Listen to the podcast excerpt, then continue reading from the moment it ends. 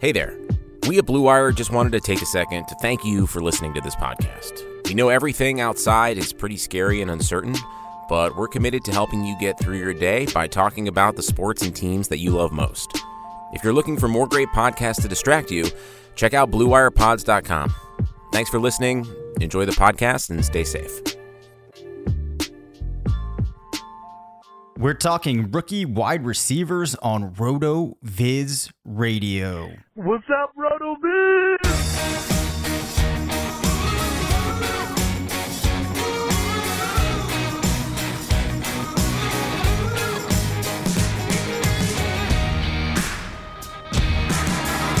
Welcome back to RotoViz Radio, brought to you by BetOnline. I'm Dave Caban, Senior Fantasy Analyst at RotoViz, joined by the Editor in Chief of Fantasy Labs, part of the Action Network, Matt Freedman.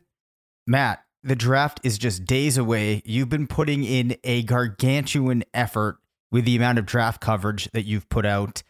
It's going to be a very different draft this year. Does that make you more or less excited for the 2020 draft? Uh, probably more excited. I mean, I think it's going to be one that we all remember. You know, like years from now, we'll remember it as like the Corona draft. um, whereas, you know, like years, I can't really even remember like what happened three years ago with the draft. You know what I mean? But like, I feel like we're all going to remember the Corona draft. Yeah, for sure. Um, it's definitely going to be interesting. Uh, especially, we saw some of the pictures going around this week of, of GMs and their setups at home. Um, so I don't know. It, it's going to be a, like the coverage of it. I have to imagine is going to be a little bit uh, different, um, which is going to make the whole thing that more unique. Um, nonetheless, though, I think there's a lot of like really exciting players, and I'm going to be curious to see where they go. Uh, before we get into talking through this class of wide receivers, where there's a couple of names that um, you know we've heard about uh, the Jets and the Raiders eyeing some of these receivers. Um, I'm really interested to see where they land. But before we talk about them, let's take a quick word uh, from our sponsor, BetOnline.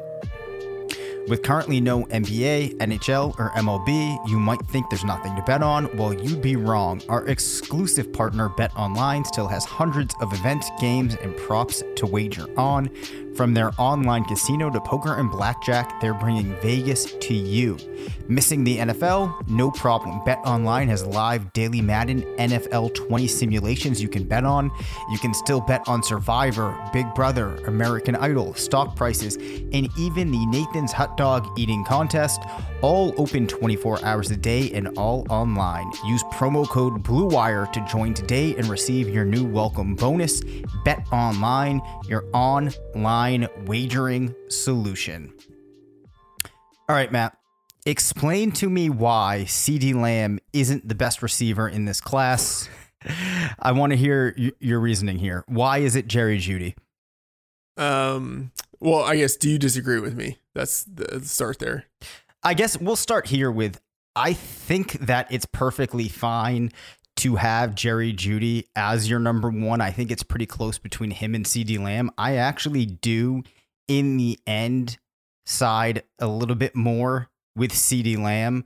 Um, but I think that, I mean, really similar players um, in many respects. If you're looking at the production, very similar in age, very similar freak scores. I think they both had a freak score of 52. Um, you know, their dominator ratings uh, goes a little bit more towards Lamb, but you know, he wasn't playing with the receivers like Jeudy was. Um, you know, a few more touchdowns. Jeudy a little bit less. Again, you can explain some of that because he's at Alabama. Um, the only real, well, I mean, the freshman season, Lamb 800 yards, seven touchdowns, dominator of 17. You still had a dominator of 15 for Jeudy as a freshman, only 264 yards, two touchdowns. But again, some of that might do with the players around them. So, I, I you know, really to me, they're very similar. I just kind of end up siding with Lamb a little bit more than Jeudy. But what was it that pushed you over the edge on Jeudy? Yeah, uh, a few things. So I can totally see the case for why someone would want Lamb, and I, at this point, before we know their landing spot or uh, like draft position or anything like that. I think it's pretty close to coin flip. But uh, what pushes me a little more towards Jeudy uh, would be a couple of things. One, like I think he has a style of play that matches his body, and that those two things like converge fine for his NFL future. But uh, CeeDee Lamb, I think, plays more like a bully. Mhm. Like he plays more like he's DeAndre Hopkins, but uh, he's only 198 pounds. right. And DeAndre Hopkins was 214 pounds. De- Davante Adams was 212 pounds. Like they were both a little bit shorter. Like they're just they're stronger, they're thicker, they're more muscular. Like they can actually play like bullies in the NFL. CeeDee Lamb is literally built like Tyler Boyd. Hmm. and you don't see Boyd like pushing people around. Like I don't I don't think that Lamb's style of play translates to him having success in the NFL with the way that he is built. That doesn't mean that like he can't sort of adapt his game and he can't do like some of the Hopkins esque things that like we see him do in college. I but like we just don't see guys who are like 6'2 on 198 pounds who have like that body type have all that much success in the NFL. I guess we just don't see many of those types of guys in general in the NFL.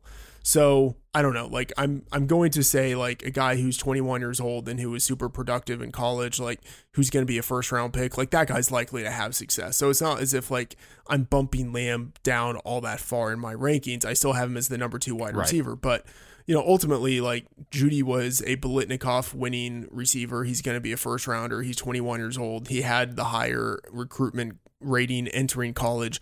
I don't know if Lamb did enough in college to make me think that uh, the edge that Jeudy had entering college has been overcome now that they're exiting college. Okay, yeah, I mean, I think that's perfectly fair. Like I said, for me, it actually is really close. Um, and I have been spending the last couple of nights kind of doing some charting on Jeudy, watching some film, just trying to get a better sense of, you know, what his separation might look like, how far he's normally being targeted downfield and whatnot. And, you know, I mean, that's been pretty impressive. Um, so here's the question though about Jeudy. His style of play being roughly the same size as Lamb, but a little bit smaller, do you think that he can fill a void for a team as being like a true number one type of wide receiver, the player that's going to be used all over the field, drawing the hardest coverage from the defense? Maybe. I mean, I think the he feels like more of a sort of like Calvin Ridley type of player to me. Mhm. As a like, I think he feels like someone who is probably best as a really high end number two. But uh, think of like Reggie Wayne. Like sometimes those guys can kind of become like a number one. And um, like I would think Antonio Brown kind of started his career that way. Uh, as someone who didn't seem like a, a number one type of receiver, but kind of developed into that.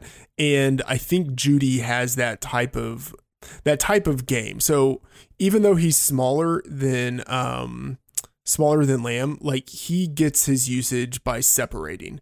Like he's Yeah. just a superior route runner and he just gets open because that's what he does. And he doesn't need to be super physical and able to, to be able to do that. Whereas like Lamb, I think isn't as good of a route runner. And so he needs to be more physical to be able to get his receptions. I just don't know if that works as well in the NFL. Yeah. You know, the other thing that I've liked about Jeudy going back and looking at some of the plays that he made is he has a pretty good ability, even if he gets a screen and he's like four or five yards back. He still does a great job of getting back to the line of, line of scrimmage, and then from there, like generally breaking one tackle, making a nice move up, uh, like along the sideline, and at least picking up like four or five yards. And there's a lot of times where it looks like there's not that much room, and he still ends up picking up a first down on a screen pass. So, um, there are certainly things to like him. Now, I don't think Yeah. that you and I have talked that much about Justin Jefferson. I actually have him um, ranked third in my wide receiver rankings. In Yeah. terms of where you think that he can go in the draft, and I know you've been spending a lot of time working on mocks, do you think that um, he's being valued correctly? How much do you like him? And then in comparison to where you expect him to go, does it make sense? Um, I mean, I think he's going to go as the third or fourth wide receiver off the board. I think that's appropriate. I have him, like you, ranked as the uh, number three Yep. rookie receiver for fantasy. Um, and there's not much to dislike about him. Uh, I mean, I guess you could say like he had to play a lot in the slot, and maybe you could sort of write off some of his production because uh, it coincided with Joe Burrow's ascension. Uh, and so you could maybe think like it doesn't mean as much, but he was super productive. He still was very good last year. Uh, he can play inside and outside. You know, in 2018, he was primarily uh, a perimeter receiver. I think he has the ability to line up all over the field. I mean, he's 6'1, 202 pounds, so he's not like a small guy. He's certainly athletic enough with the 4.43 40 time. Um, I think he's actually a good all around football player. He's not like super physical as a receiver, but like how many slot receivers really are, you know? So I, I like him quite a bit. Yeah, me too. I think the other interesting thing about Jefferson is if you look at a lot of advanced metrics, um, like percentage of catchable targets that have gone his way and different things like that, he does really well. So I I I really like Jefferson. I hope he lands in a good spot. Um, let's talk about Yes, let's no, no. Let's talk about Ruggs. Okay, you just want to see. Oh wait. Um, okay, yeah. All right, talk to me about Ruggs. We we have to talk about Ruggs. Okay. I mean, he's you know, he's the guy. Like he he's the guy who this year is like the most polarizing. Um and so I feel like we have to talk about him every show. Um I okay. I I kind of have this theory of all right, what do you think Okay, I'll just instead of framing it like a question, I'll Yep. just say I think that um too many like numbers based analysts focus on production to the Mhm. exclusion of everything else. Yep. And I think part of it is that uh like production is super important. Excuse me. Yep, Was that a sneeze? that was a sneeze. Or a, a nuclear weapon? No, that was Uh, that was nothing, man. I I have a um odd kind of thing in which generally if I sneeze, I sneeze four or five times, and these things are loud.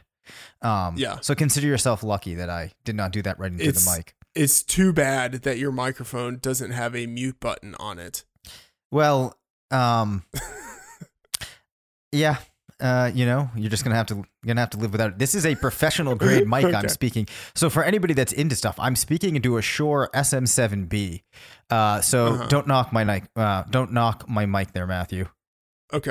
All right. So, uh, Ruggs. Yep. Uh, I think part of the thing is that um, number space analysts are super focused on production and they don't. I don't know. Maybe I'm just projecting or something, but like I don't know if they fully appreciate like what production is.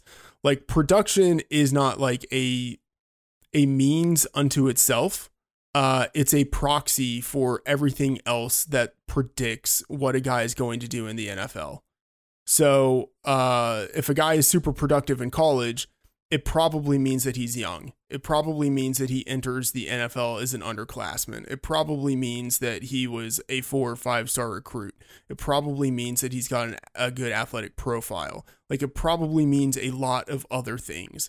And if there's a guy who has all of those other things, but doesn't have the production, maybe he's still going to be productive in the NFL because he has all of the other things that uh, production is kind of the signifier for. I see what you're saying. Um, and I think that the way I approached this with Ruggs, I, so I have him four in my rankings. Some of that has to do with the production, some of that has to do with the other players going. But like, like you said, I think that in Here's- general, sorry, okay, sorry yeah. to sorry to interrupt. Yep. Do you begrudgingly have him ranked four? No, I don't. Because Okay. I think that once you get past Ruggs, there's a lot of players I like. For example, Denzel Mims has a lot going for him, but there are some red flags. Uh, you know, a player like, you know, um, Jalen Reagor, right? He has some red flags too. Um, Uh-huh. There's things that you can worry about. So Ruggs, I don't really have it as begrudging, and one of those main reasons for it is though the overall production might not be where you want it to be. I think it's harder to find a single team where you can understand some of that decreased production coming from. And then also, I think the different thing with Ruggs is we saw him as a freshman come into Alabama, 19 yards per reception, only 229 yards, but still had six touchdowns, a receiving dominator of 21. That is some nice early production for me now. You know, he didn't keep pace with um, Jerry Jeudy for the rest of the, you know, the rest of his career, but he also has the speed, which is important, which interestingly enough, you know, for some receivers, that doesn't always mean they're going to be successful. But I guess when you put this all together, um, I still think he's good enough of a prospect that you can understand how there might be a pretty high ceiling for him. Perhaps you can't put him ahead of a guy like Lamb or a Jeudy that has, you know, some outstanding traits in their own right and has the production, but I wouldn't say it's begrudgingly. Okay. It's interesting. I mean, I think like we are at the point where uh if Ruggs had come out, you know, like five years ago, basically like if he had been Phillip Dorsett, Yep. something like that.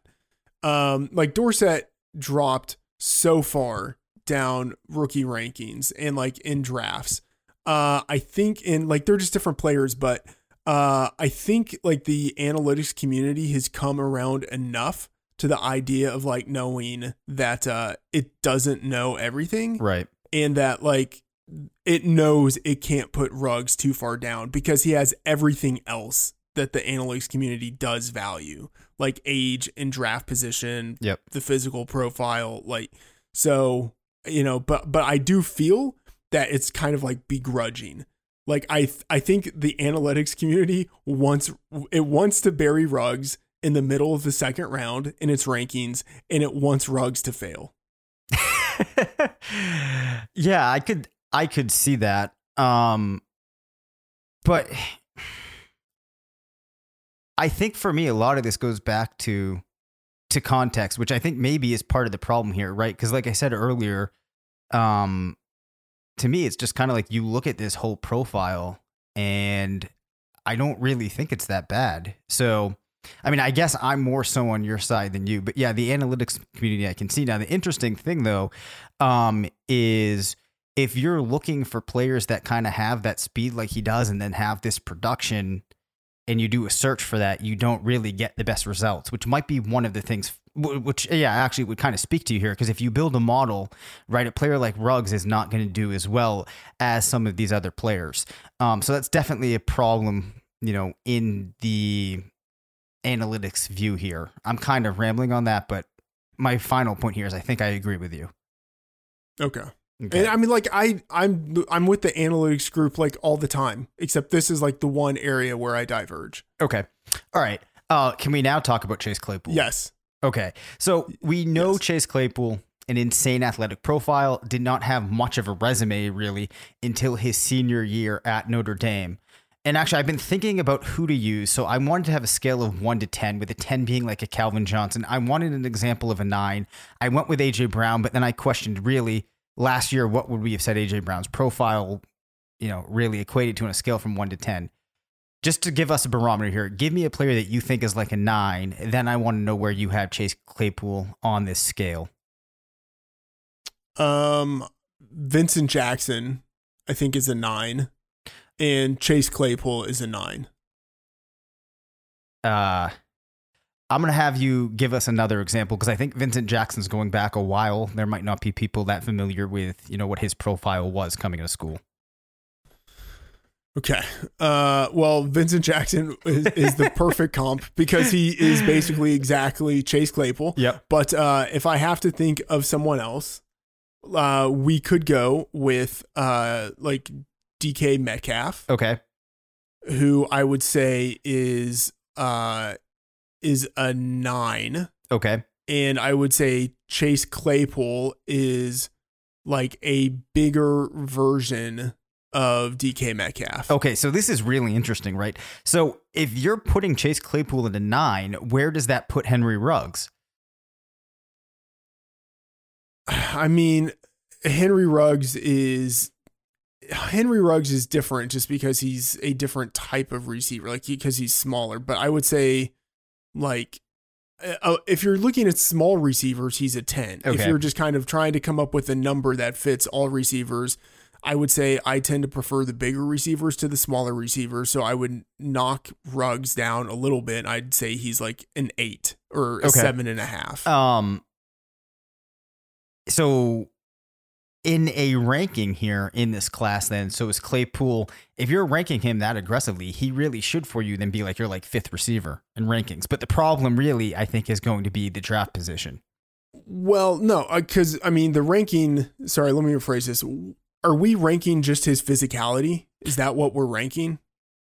No, I'm talking about the the the player as a whole here. Oh, the actual player. The okay, actual sorry. player, I thought yeah. we were talking about him just in terms of like the the physical. Oh, okay. No, no, no. Yeah, yeah, yeah. No, no. The physical prospect is insane. You know, I mean, I, Okay. I agree with all of those things that you said there. I'm just trying to get a sense of Okay. we know that So- about him, but there's other things missing. Like I said, you know, not much of a resume Right. till the senior year. So how does that factor Okay. into your overall view of him?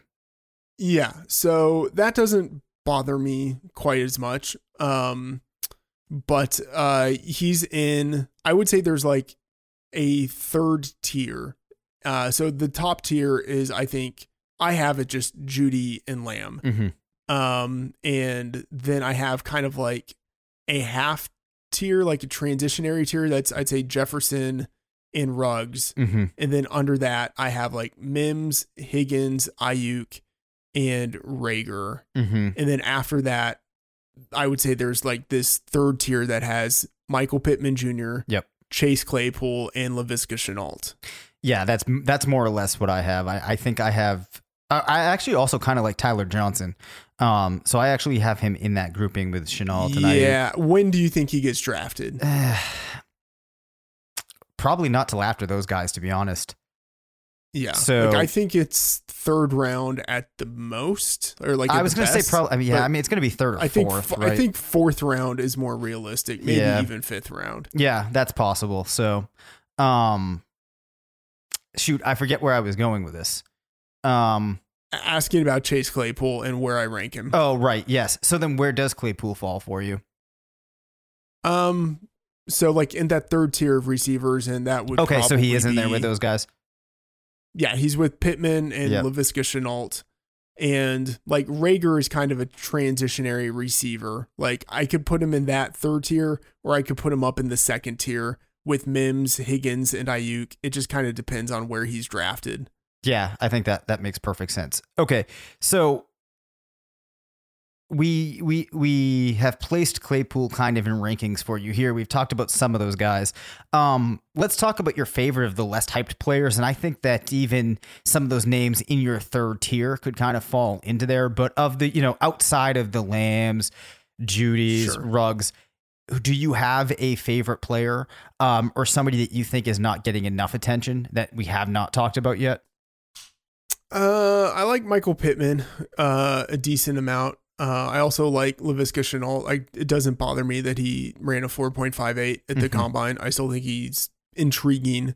Um, but, uh, you know, out of the kind of later wide receivers, there are a few that catch my eye. Um, I do like Lynn Bowden Jr. Okay. Um, and he's he's like my type of receiver, like a a guy who it's like, oh, he got all of his production running the ball, and he's a wide receiver. Like, sign me up for that. um, and Antonio Gibson is also kind of in that weird category of like, is he a wide receiver? Is he a running back? Right. Like very sim, like you know, classic Memphis sort of tweener backup player. Um, you know, like is he is he going to go in the third round and the fourth round? Like he's just he's intriguing. We just kind of have to see. But you know, a guy who runs a four point three nine at two hundred and twenty eight pounds, like I'm going to be interested in him. Um, so those guys intrigue me, and I think they probably belong in the second round of rookie drafts. Like whether or not they're actually going there, I think that's kind of where they belong. And then someone later is uh, Devin Duvernay, uh, wide receiver out of Texas, uh, like 200 pounds, 5'10, so kind of built a little more like a smaller running back, but has a 4.39 40 didn't really do much until his senior season you know like some of the other guys we've talked about but uh you know four star recruit um he intrigues me. Like if i'll be curious to see what happens with him if he goes in the third round or if he's more of a fourth or fifth round guy. Yeah, certainly. Um, I had one more question lined up for you uh, here, which is out of the top seven or so players. So maybe let's just extend that to your third tier that you gave Yeah. us. Out of the all of those players, you know, first to third tier, who is the most likely to be a bust? So maybe we actually need to go your first and second tier to make it a little bit more interesting. I mean, Ruggs. Ruggs, yeah. Pro- like probably Ruggs. Um, but uh, yeah, I mean, I think there's also a case to be made for like Mims and Higgins and Aiyuk. I could see how all of them bust. Yep. And like the same the same with Reagor. I guess you're asking me to make more of a definitive stance on it. Um I think Mims out of that second tier is the one I think would maybe be likeliest to bust. Mhm. Like he's the he's the oldest. He's 23. Um you know, he's not like the crispest route runner. Um he's like Aiyuk there's they're similarly sized. Mims is obviously a better athlete, but like Aiyuk is uh like much better with the ball in his hands. Like he's a really good after the catch runner. He's uh very good at returning punts and kicks. You know, like I think he just kind of has a more well-rounded skill set. Uh, Higgins is a 21 year old Clemson receiver who had a lot of production. Like I'm just never gonna fade a guy like that. Uh, so you know, I think Mims uh, is a little more boomer bust. Um, and then like Reagor, he makes me nervous. Like I, I hate to say that, but like he does really make me nervous. Um, you know, with the regression uh in his final season at TCU, but I don't know. He's a 21 year old who had good production as a sophomore and has really good athleticism, and we just have to see if he's a first rounder or a second rounder. Yeah, like you, I, I have a fair amount of concerns over him. Um, but I do end up actually having him ranked fairly high because there is a lot that you can like, especially you know an early breakout at 19. Um, you know, pretty good 40, you know, 447, not the greatest time, but still, um, you know, in an acceptable range. Um, KJ Hamler, the final player I want to talk about here, very strong reception percentage, used a little bit differently than some of these other players. I could see him kind of being, for lack of a better way to describe it, maybe more of like a role player in a team's receiving corps. Um, has he attracted any of your attention really? It's hard because we don't really know how fast he is because Yeah. he didn't run at the combine. And uh, but you know, redshirt sophomore who's 21 years old and was a four star recruit. Like he could have like he could be the Ruggs arbitrage. Yeah. You know, like instead of going with Ruggs, you just go with KJ Hamler, and maybe Hamler actually has a better career than Ruggs. Yeah. Like that that could actually happen. It's tough with him too because you know he is does only weigh 178, shorter receiver, so it doesn't have the size um, like some of these other players. But that is kind of an interesting point there on the on the yeah, I mean arbitrage. he's he's T.Y. Hilton size. yeah, you know like that's that's what he is and so like the question is does he have ty hilton speed and uh he didn't really show in college at least like ty hilton kind of production so it is just it is hard to know but he's you know he's only 21 years old um you know and like he did Uh, like they did use him quite a bit as a punt returner and kick returner like he I don't know. I mean, he was okay there. He never like took one back for a touchdown, but he was fine there, and you know he did have some rushing production. So like he is he is intriguing. You know, like he could be sort of like Mecole Hardman a little bit, where he's just he's young, he's highly recruited, he's versatile. Maybe he gets with the right kind of team and they unleash him. I but it's just so hard to know because we really do not know how fast he is. yeah. All right. I actually do have one more question for you. This is which probably should be a simple one, but I could see you needing to to deliberate over it. This class, the wide receiver class this year, the running back class this year, which one top to bottom is the stronger class? a wide receiver. I, I think really pretty cleanly it's wide receiver. Yep. The running back group is strong in the top six, maybe top seven, but it's just a cliff after that. Um, but the the top six, top twelve in this group, like they are they're really good. I don't think they're the top, the best top six or best top 12 ever. I would say that still belongs to 2014, but it's a really super deep class. So in the third round, you should probably still be able to find a wide receiver who has, you know, like the potential to be a starter in your fantasy lineup, you know, two or three years from now. Like this is a really good class for wide receiver. Yep. That does it for this episode. You can reach us at rotovizradio at gmail.com. Follow us on Twitter at Dave Caban FF and Matt F. The Oracle. Thanks to BetOnline for sponsoring the show. Make sure to rate, review, and subscribe.